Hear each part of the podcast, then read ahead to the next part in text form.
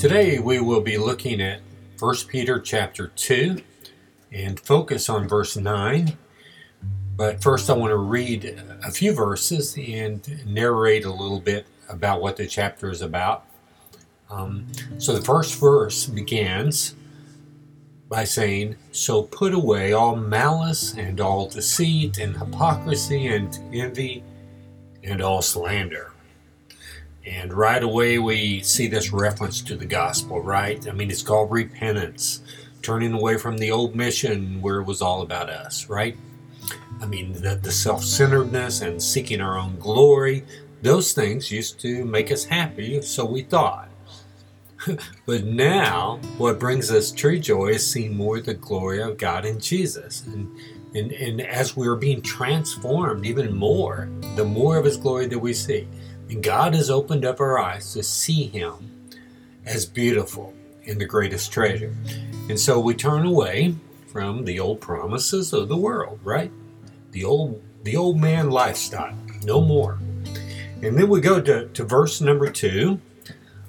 Like newborn infants, long for the pure spiritual milk, that by it you may grow up into salvation, if indeed you have tasted that the Lord is good.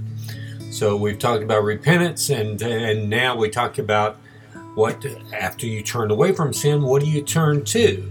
And he says, "Wow, if you have tasted that the Lord is good, hey, this is where you need to go. Spiritual food, not of darkness, but of the light, right?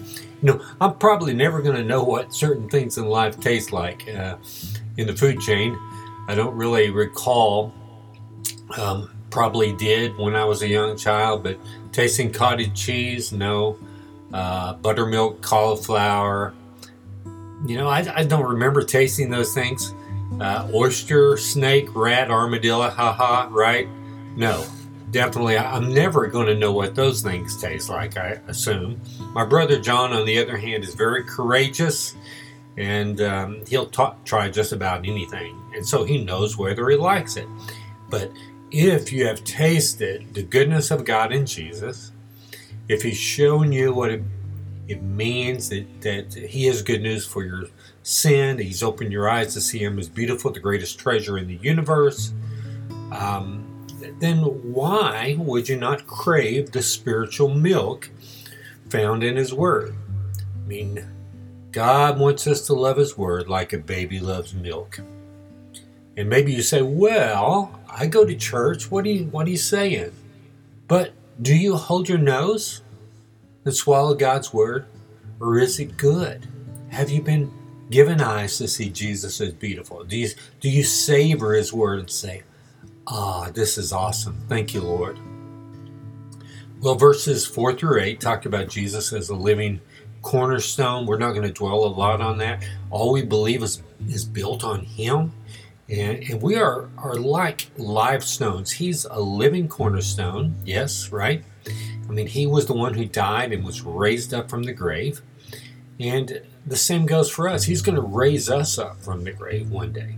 But even now, we're alive and uh, in, in Christ. And we have the same power that raised him from the grave, grave living in us so that we can overcome sin in our life. And not only that, uh, we have victory constantly over spiritual death. And spiritual death, of course, is a separation from God's fellowship. But we are accepted by God, approved by God because of Jesus' righteousness. All right, well, let's move on to the focal text here today, verse 9. But you are a chosen race a royal priesthood, a holy nation, a people for his own possession, that you may proclaim the excellencies of him who called you out of darkness into his marvelous light.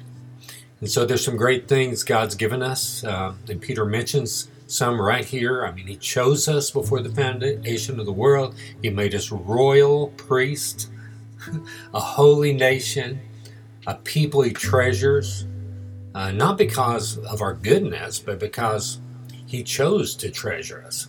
He chose us. And one way it's kind of cool to look at it is to see how the Father chose us to be a bride for His Son. Um, But we have become like tainted with sin, right? We're all sinners. We are not a very good gift. We're not a very, uh, we're not a virgin bride, but evil, self-serving, vile bride. But Jesus himself went to the cross to purify us. And here's a cool uh, scripture for that, and then we'll close. Ephesians 5:25. Christ loved the church and gave himself up for her, verse 27, so that he might present the church to himself in splendor, without spot or wrinkle or any such thing, that she might be holy and without blemish. Now, you know, we who delight in Jesus are all those things that verse 9 says. We are a beautiful bride for his own possession because we've been given his righteousness. So remember back, Peter began this chapter talking about how we are to repent of our old mission goals of self centeredness. And, and, and now we see in the second part of verse 9 a good picture of our new mission that you may proclaim the excellencies of him who called you out of darkness into his marvelous light. So, Father God, we come to you now and thank you for your word. We ask you, Lord, to please show us more of your glory and um, help us to, to live lives in repentance, denying ourselves and taking up our cross daily to follow you and repenting every day, living out the gospel every day, looking to you in faith and hope and joy, Lord. Thank you for loving us and choosing us and, and giving us your righteousness. And, and may we find the greatest joy in our new mission that you've given us. Uh, as we see more and more of who you are, Lord, and share with others the excellencies of you who called us out of darkness into your marvelous light. In Jesus' name, amen.